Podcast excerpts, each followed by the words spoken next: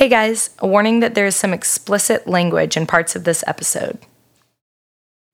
Production and audio editing brought to you by Richard Borger with Meraki Recordings. My parents like, okay, in our culture, we're like, you either be a doctor or an engineer. That's what success looks like, right? Jimmy Trinh, chef and entrepreneur, takes us from his move to San Diego at two years of age to the release of Naughty Noah's Noodles, his healthy Vietnamese inspired vegan pho that can now be found on the shelves of Central Market. From a parental divorce through the transition from electrical engineering to culinary arts school, Jimmy takes us through stories of humanity, self discovery, and triumph. We try to understand the impact of culture on choosing entrepreneurship in the current obesity crisis in America. Through all of these discussions, we can relate to the search for a passion, the discovery of love, and the birth of a child, and realize that we aren't all that different after all.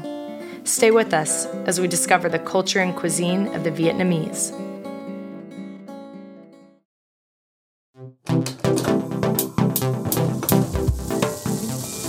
Welcome to Culture and Cuisine, the podcast, where we are increasing cultural awareness and empathy within the Houston community through conversations with restaurants from different cultural backgrounds. And with these conversations, we can see through to the shared humanity within us all and begin to realize that we're all out there trying to find happiness, success, and survive. And just like cuisine, we all do it a little differently based on how we were raised. I'm your host, Casey Hirschman. Today, we're with Jimmy Trinh, founder of Naughty Noah's Noodles. Hey everyone, uh, my name is Jimmy Tay Trinh. I'm the founder and chief executive noodler of uh, Naughty Noah's. And my in the field co host, Pedro Corral. Hello, everyone. This is Pedro Corral, and yeah, I'm ready for another fun interview here. Jimmy was born in Vietnam and moved with his family to San Diego, California when he was about two years old. At five years old, events were set in place that began to shape the projection of the rest of his life.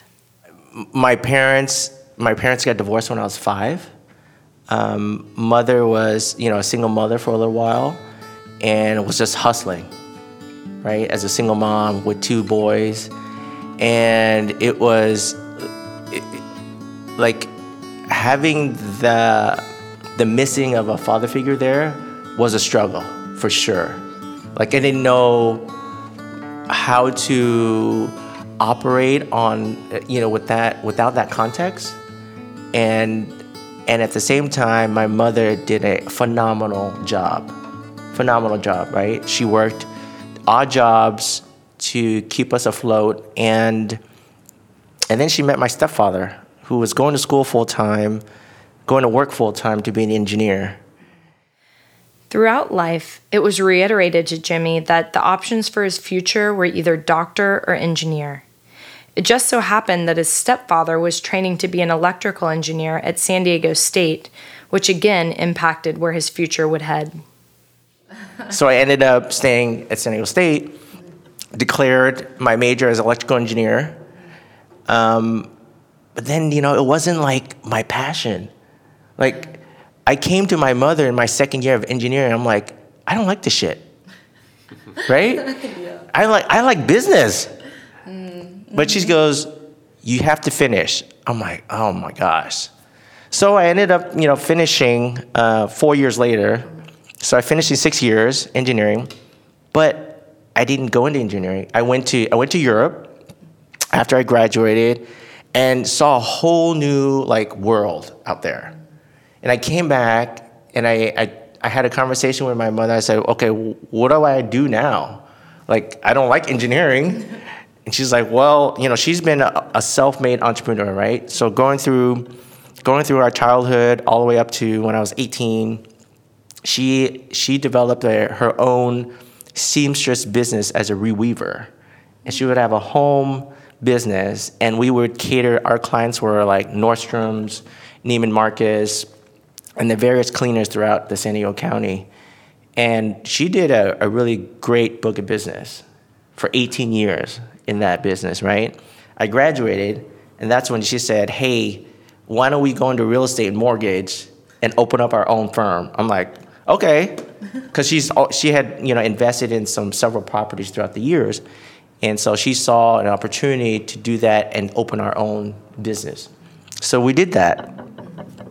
We did that for six years, and I knew that wasn't my long term game, and at the same time, I wanted to do something like on my own for myself. And so in my in this in 2007 was when I said, "Hey, mom, you know what? I learned a lot from you from cooking growing up and eating, you know, the foods that we, you know, of our culture. And now I really want to learn like the foundations of that." And so I applied to the world's premier culinary school, the Culinary Institute of America. I got in and um, did a like I went to the culinary program. You either go culinary or baking pastry. I went culinary, and uh, I did you know my externship in London and had a, a very vast experience from you know uh, from knife skills to soups to baking and pastry to front of the house, back of the house. Like I, I learned the whole gamut of the the restaurant industry, food service. And then uh, I went to London, worked at Gordon Ramsay's restaurant for several weeks, and then worked at another site. Um, and then I finished out, and I came back. Even with a promising career ahead of us, many can relate to the experience of wanting a partner to share our life with. Similarly, Jimmy found himself back in upstate New York in August 2009, pondering what life with a partner would look like. I was I was in my dorm room and I was just declaring like who do I want to be with? Like who do I want to marry? Mm. I was just very clear like who who could that be? Mm-hmm. And I just declared I'm like I want to marry a doctor. I don't know what kind of doctor, but I want to marry a doctor. I just saw like it, it would be a, a, a interesting conversation for her and I. And so I just left it at that. I spoke from my heart. Mm-hmm. One month later, September 27, 2009, I met my wife in New York City. Oh my gosh, wow. and she's an optometrist. Wow. So uh, I graduated 2009, November, moved back to California, and every month I would visit my, my wife. And in March 2010, packed my bags, moved to Houston. Wait, why? What? So, did she live in Houston? She's that, from Houston. okay, and y'all just met in New York. Yep. That's crazy. She was there for a birthday party. Wow. We met, and actually, I had came to Houston um, the year the, that same year in April. I've never been to Houston before, and a friend of mine from the Navy, he his family had moved to Houston. So he said, "Hey, why don't you come, Jimmy? Why don't you come to Houston?" I was like, "What the hell's in Houston?" so I came and we hung out, and there was a mutual my my wife's friend. Her name is Linda. She says, "Hey, you know, we're going to New York City for a birthday party. You should come and hang out with us." I'm like, "Sure." I'm only an hour and a half by train to the city. So September 27th rolls around, and I saw on Facebook that you know Linda was there in New York City. I'm like, "Hey, you know, what's up? What are you doing? How long are you gonna be here?" She's like, "You should come and hang out." I'm like, "Okay." so I came, and I was supposed to meet them for lunch. Uh, but my train was running late. So I said, hey, let's meet in Chinatown on Chamber and Canal Street. And that's when I met my wife. After his move to Houston, Jimmy begins his career in the local restaurant market and shares with us the trials and tribulations of the working environment in most of the kitchens. And uh, so then I moved. I moved here in March 2010. I tried the restaurant scene out for six months. I worked at uh, Vic and Anthony's, Lupe Tortilla. But you know what was missing was the culture in the kitchen mm-hmm. is super rough, super rough. Like people don't care about one another at all. Mm-hmm. It's about like who could do the best, and I will fuck you over mm-hmm. if you don't if you're if you're not doing it with me, mm. right? And it- was it was really a race like a rat race in there in in the kitchen. And so I said, okay, I, I'm I'm letting this go, and I'm gonna go help my brother build his internet mortgage business, in which, you know, at the time we were licensed in California, and then we ended up getting we opened up the Texas market. He's very entrepreneurial as well, right?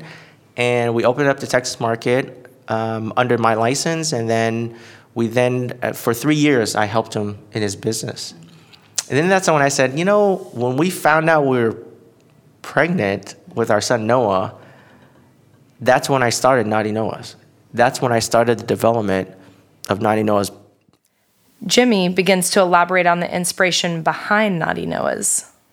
What inspired me was my mother opened up our first Vietnamese family pho restaurant the first year I was in culinary school. She didn't even tell me. She was actually opposed for me to go into the restaurant space, right? And then she ends up opening a restaurant, and then I find out I call home. She didn't tell me. I, I called home, I'm like, hey, you know, what's going on? She's like, I'm opening a restaurant. I'm like, what? like you, you've been telling me this whole time not to open a restaurant and like or go into that space and you go and open a restaurant. I'm like, what the hell? She wants to compete with you. Yeah. So so after you know I graduated culinary school, you know I helped my brother, and then I went into the space, and then it was it wasn't until 2014 when we found out we were pregnant with our son Noah. That's when I saw something that I saw a void in the noodle space in CPG in the grocery, um, in the grocery aisle, and I said, well, how come no one is doing anything authentic in this space? Yeah. and no one is doing something health like healthy in that space as well. Jimmy left the difficulties of the Houston kitchens to discover the difficulties of entrepreneurship. He shares with us what he came up against and the commitments he stood in that helped continue to push him to overcome his obstacles. So it, it took me three years to develop Naughty Noah's. Sourcing ingredients, sourcing vendors, talking to um, different suppliers, and reiter just like iteration after iteration, and recipe development. So it, it took it took a lot, and I didn't have a salary either, right? Like I had no money, no money. I was very fortunate to have my wife, you know, support us in her business, and and she and she was even opposed to it at first. She was like, she wasn't a believer, right? Um, but you know what? What what really stood fast was my commitment and my belief in doing something innovative, authentic, and health driven, right? In a new, um, in a modern way. And that's how I, I I ended up with Naughty Noah's, and we launched uh, last year in September, a day yeah, on Noah's birthday, September 25th. From the entrepreneurship experiences of his past, Jimmy understands the importance of strategy and understanding markets. He continues to share about his strategy for growing Naughty Noah's. And uh, we launched online first, and then onto Amazon. So direct to consumer on a website, and then Amazon. And then we recently just got into Central Market here in Houston um, in middle middle of February. So now we're like, yeah, we're growing, and we're growing organically, which I think is a very, um, very right approach, especially in CPG. Like CPG stands for consumer product goods, and you know a, a lot of companies in the beginning they they go wayside because they're trying to grow too fast, right? Too fast, too soon, and I think the approach that we're taking is very strategic, very thought out, and growing from our organic space. Of course, there are many consumer product goods that one could create. However, Jimmy is passionate about capturing the healthy nature of Vietnamese cuisine in a way that modern lifestyles could gain access to it. He shares with us where his passion for healthy eating originated. In 2007, I was sharing with Pedro, I was 180 pounds. And that's pretty heavy for a five foot seven Asian guy. And and what turned what transformed that was after culinary school, after a year and a half later, I had brought awareness to what I was eating and I lost 35 pounds and I maintained that for the last 10 years. And so in 2014, I looked at my mother's restaurant and the food that she was producing out of there, I said, "Oh my god!" It just it just it just dawned on me. Like I had an aha moment. Like, why why isn't anybody bringing Vietnamese food to the masses, right? And so pho is a traditional cultural staple of Vietnamese cuisine. And so I said, oh, okay, let me see how I could bring a, a typically, you know, pho is is made from um, made from simmering bones at least for 12 hours or more, right, from beef bones. And so how could I, given the, the state of the industry, of the food industry in CPG, like you have these big conglomerate companies, right, producing like shitty chemical-based foods. Like, how come no one's doing it in a in a healthy way? And I just see like the the not just the trend, but that's where the the the food industry is going is towards that way. And so I said, okay, how can I innovate and think of ways that I could bring pho right, which is traditionally in the food service restaurant space, to on the shelf, and th- that's you know that's my inspiration of, of doing it. And then uh, the other, the other two reasons is one, I, I want to build a legacy for the Vietnamese culture in my family, mm-hmm. and number three, what really drives me is you know going against the the the status quo of the ram, the instant noodle ramen mm-hmm. industry, it's fun to me. Like I know we're a small, like small CPG entrepreneur business, yeah. but that really like like playing that game, uh-huh. going against a big you know uh, gorilla like that. Yeah, it's fun. Fighting the man. Yeah, fighting the man. It's it's fun. yeah, I love it. Is there any reason specifically vegan? Yeah, so typically pho is made with beef bones, right? And the reason why we made it vegan is because we couldn't source um, a healthy, well, uh, we couldn't source a sustainable uh, protein. Mm. And so I, I made the, the choice, a really conscious choice, like, hey, let's just make it vegan. And allow the consumer to put you know whatever proteins that they want at their leisure and really empower them if they want that we give you the foundation mm-hmm. and you can play with it however you want. Yeah. So we made it, you know, vegan, gluten free, which is what the different the major difference between Vietnamese pho noodles versus instant ramen noodles mm-hmm. is pho is made of rice noodles. Ramen is made of highly processed wheat. So and and and with a bunch of chemical ingredients. Mm-hmm. So that's the thing that makes it unhealthy. What we use is turmeric, clove, star anise, cinnamon. We use actual authentic spices that is reminiscent or depicts uh, um, our mother's, you know, recipe. But as as you're explaining and talking, I'm thinking, wow, like somebody that was able to bring his culture from mom, from the country, from surroundings into his life to become an entrepreneur but also to produce a new product, which ironically, it can turn into a culture, right?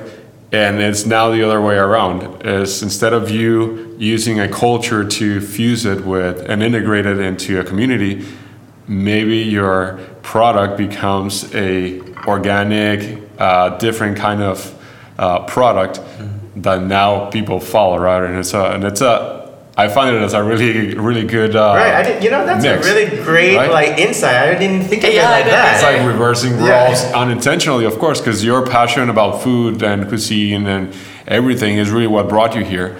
But if you think about it, huh? You're like, you know, you talk about legacy. That could be a legacy for the family, but also for the culture. Mm. You know, Vietnamese and American. At the end of the day, you have a a mix and a I think you feel for both. Yeah. So that's that's really cool. Yeah. Awesome. Yeah, it's you know just to piggyback that like my my whole vision is the world would be an, an extraordinary place if everyone ate more Vietnamese food.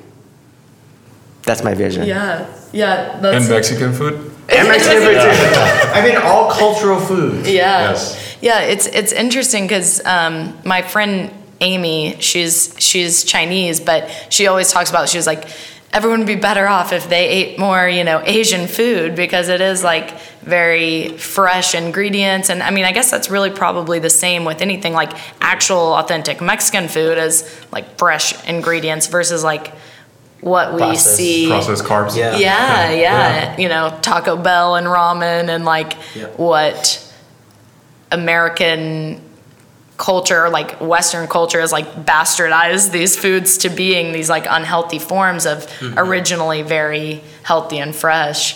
So I think it's cool. It's like you're flipping the switch back to we're what rever- it really we're reverse is. engineering, you know, our culture, right? Like Yeah. you said. And you know, the the insight that Pedro said was, and, and what you mentioned too is the the major difference between the culture, like multinational culturals outside of the U.S. is every food item or product that's produced outside the U.S. in Mexico, Vietnam, Thailand, wherever, it's just made with the raw ingredient, mm. right? Like Vietnam is still considered a, a third world country. Like when I went back in 2007, I was horrified. I was like, holy shit, like this is my country, right? We have it so fucking good here in the US. And at the same time, like the quality of our food is shit Yeah, yeah. right? And so I looked at, I'm like, and I've been to Mexico, Tijuana, right? Yeah. Uh, Cabo, Cancun, and I see like the different, like I've been in some parts of Europe, some parts of Asia, um, Mexico, and I see like, as far as the culture and cuisine, mm-hmm. right? Which the whole context of this conversation is what they produce out there mm-hmm. is just the raw stuff. Mm-hmm. And that's why it's clean, that's why it's healthy. Yeah. You don't have any anything chemically based. Yeah. They just work with what they have. And that's the beauty of of other like especially ethnic mm-hmm. cuisines. Mm-hmm. Jimmy's passion for fresh, healthy foods doesn't stop with Naughty Noah's noodles. He shares with us a current project he is working on to bring fresh produce to kids in Houston. I'm currently working on a project called um, the Garden Project. It's Grow Gardens for Kids. Mm-hmm. And I was sharing this with Pedro earlier that what I saw is the obesity rate in the US is staggering. It's at s- 32% of children in the US, that's 74.2 million kids are obese and overweight. Mm. That's more than the, the millennial population. That's insane. Wow. Wow. yeah. And six, yes, 60% of Americans are dying from cancer, diabetes, and cardiovascular heart disease.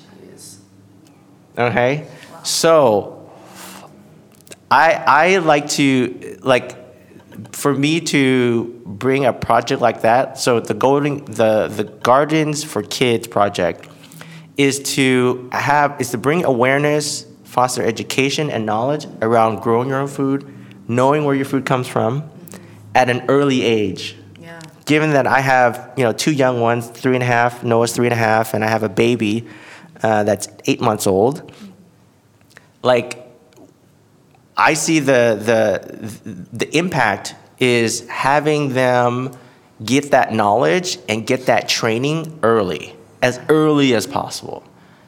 Because later, when they grow, when they're like 18, 25, when you introduce them something that's foreign, they're going to resist it, mm, mm-hmm. right? So I just take my own personal experience of growing up eating Vietnamese food. Like Vietnamese food is composed of fresh vegetables, herbs, spices, uh, soups, and broths.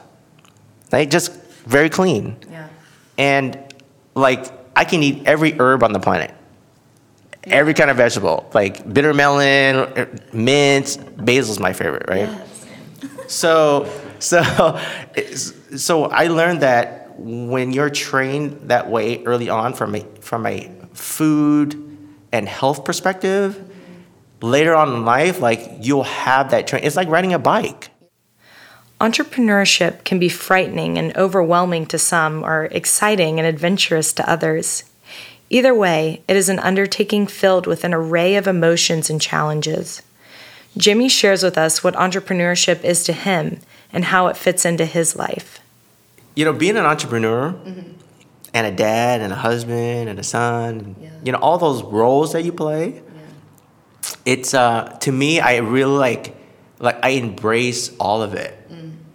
Like you're gonna fail, you're gonna make fucking mistakes all the time, right? And what I've learned in most recent years is go on your strengths, bet on your strengths, focus on that, and and make things work, move things around, shift things, right? And it's all in the way of how we're being with it, Yeah. right? Yeah, it's interesting. Like everything you just said was that's like the essence of what we're trying to create with these conversations. Like every single person that is alive can relate with what you just said. You know, someone is either like a son or a daughter or a husband or wife or mom or dad, and like everyone comes up against things where they fail or you know, and they have you're you're just growing as a person at, in all these different roles, and that's just like that just kind of hit me in the face no, of like mind blowing in a way. right? Yeah, yeah. Overwhelming in a Like, good, in a positive way. yeah. we're all we're all the same, you know, just out there doing things differently based on how we were raised. Every person in Jimmy's immediate family has taken on some entrepreneurial endeavor. Cook and Lisa from episode 4, also Vietnamese, have both undertaken multiple entrepreneurial ventures. We asked Jimmy if he believes this is a coincidence or if this is a cultural phenomenon. Yeah, I totally, I totally think it is a cultural thing, and and what's the driver behind ethnic um, backgrounds and culture being very entrepreneurial is where they're coming from. Like we don't have a lot, and when we come to America, there's so much opportunity, and that's what really drives, you know, my, especially my culture of to be an entrepreneur or uh, an entrepreneur or a business owner, right? And it, it's it's that drive of like opportunity, opportunity. There's no there's nothing like in the way, Yeah. right? A lot of what I see people that grew up here have that kind of like luxury. They get complacent. They're like, oh yeah, it can happen tomorrow, or I'll wait for this and that. No, like in in the cultural aspect, like the, the ethnic backgrounds, for me personally, is there's a, there's that that motivation and drive to keep keep a um, start up a business for your family. It's all about family. Yeah. And if we could relate to our family as our foundation, then everything really could work if you really if you're really committed, you can make it work. Yeah. You know, whether it be a salon owner, a, a restaurateur, or shoemaker, whatever it is, Yeah. if you have that foundation of family, oh, and your, your health first, family, and then that business or that job, then you'll thrive, Yeah. right? You'll make it successful. So that's one of the, the huge um, uh, motivation factors for, for, I think, the Vietnamese culture. And I think, and I can speak for, you know, o- other cultures as well. Yeah, I couldn't agree more. Um, you know, third world countries, like you said, um, people coming from those countries f- already feel or know that you already touch the, the bottom, if you will, right? Of mm-hmm. whether it's financially or security or comfort. Mm-hmm. So you can only go better from that point on. And Yeah, that's what I was just thinking is like the the failure is like you just end up back where you started versus like in America it's like Right. you're at some place and if you fail it's like it's an unknown, right? To if you're either broke or like the you know, like looking bad becomes a fear for a lot of people, I guess, and that's interesting that you say that because it's like it, a lot scarier to make the jump if you know you perceive yourself as having more to lose versus like coming from another country where you're like well, I don't really, you know, have that much anyway. So what's going to happen is I'll just stay here, you know. So that's that's interesting. Yeah. To wrap up the interview, Jimmy shares with us a personal story about the birth of his daughter, and through it reminds us that race and discrimination are something that humanity created because nature does not discriminate. Hurricane Harvey landed, uh, made landfall on Thursday, uh, August 24th. Saturday came, my first hurricane experience. My wife's like, we live in a high rise apartment uh, on Beltway and I-10, and she goes, we gotta have to get out of the area. I'm like, okay. So we head up to Cypress, my brother-in-law's house. We get to the house, and I'm like, okay, I'm unloading things, and she, next thing you know, she goes, I think I have to go poop. I'm like, all right, go do your thing. Two seconds later, two minutes later, she starts screaming. I'm like, holy shit. So I run to the restroom, open the door, open the door, and she's wearing this dress. Yeah. And all I see is just blood, right? Oh man, yeah. And at the same time, like, it did, all I saw was blood. I'm like, oh shit, we gotta go, we gotta go. Uh-huh. And little did I hear, she said the baby's head is out. I'm like, oh my gosh. Uh, I, I just I just said, let's get in the car, let's get in Yeah. the car. We get in the car, and my brother-in-law's like, you're not gonna make it to the hospital. And we, actually, we had an appointment to be induced that following Thursday. Oh wow. It, but it was happening right now. Yeah. So he says, go to the ER down the street and, and just do, I said, okay, let's just go. We get there. I'm still trying, I'm like reversing the car and she's like, get out of the car. So I get out of the car. I run inside. I said, I'm having an emergency delivery. I need your help. I come out, open the passenger door. She's out. And then, yeah, yeah, she's out. And then the nurse comes out, and we were trying to res- we are trying to get her to breathe. But then I didn't know that you have to cut the baby's umbilical cord in order for them to breathe on their own. Oh.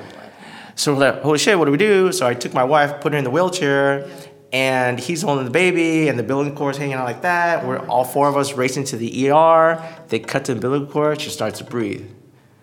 We're like, oh, thank God. Then to top it off, there's a tornado a block down on Tuckerton, and so we had to wait it out. And like four hours later, they had to order two EMTs, one NICU EMT and one uh, regular EMT for my wife. So the, the NICU EMT had to wait for the tornado to pass in order to come to the ER. It was urgent care. They've never delivered a baby there before. It's a new one. So 5:30 in the evening, finally the, the tornado passes. The e- NICU EMT gets there. They they put my daughter in the secure compartment. I get in the car that we delivered on an hou- four five hours ago. I uh, follow them to the, the hospital, and my wife's EMT follows us to the hospital. We get there at 6 p.m. on Saturday night. Oh my gosh. Wow. Yeah. She's gonna be a hurricane in it. Oh my gosh. That's like another energy, yeah. Yeah, yeah. I feel like that's another perfect example of like, you know, to say like after Harvey, I feel like, you know, Houston really came together and like natural disasters don't discriminate Right. based on who you are, Right, you know. right, it's right. like stuff happens, birds, same thing, you know, like Mm-hmm. that's that's crazy. Wow. what an interesting story. Well, um, as we wrap up, do you have any more specific questions? No, I think we're we can go and talk for hours and hours Yeah, this. I yeah. feel like we need another two hours, but Yeah. no, this has been great. Really interesting. Well, I really appreciate you coming in and being a part of this. I think your story is very, very interesting and very inspirational, and um, can't wait to see see how much your company takes off. And uh, glad we could get you on here before you're too famous and too busy. And I'm definitely running to Central Market to try yeah, it. exactly. It's delicious. Again, you can uh, you can check out naughtyknows.com uh, online, Amazon, and Central Market. And we were just featured on um, Entrepreneur's uh, new uh, show called Elevator Pitch, Entrepreneur Elevator Pitch Season 2. So look us out um, up there. And uh, just want, again, thank you. It's very humbling to be a speaker on your, uh, on your show. And uh, I just want to really make a difference for people and share my story so that it can inspire and, and have people do something different for them. I totally, totally get that from you. That's awesome. We'll we'll make sure to put all the links and information for Naughty Noahs in the in the bio. Awesome. Awesome. Thanks so much. All right. Yeah, thank you. Cheers. Hey guys, I wanted to let you know about our upcoming annual Cultural Thanksgiving on September 30th at 8th Wonder Brewing. This is our largest event of the year where we gather to celebrate the melting pot that is our community. Join us to see cultural performances, sample local cuisines, and shop at our cultural marketplace as you enjoy the fresh brews of 8th Wonder. Find out more at cultureandcuisinehtx.com or via the link in our bio. See you there.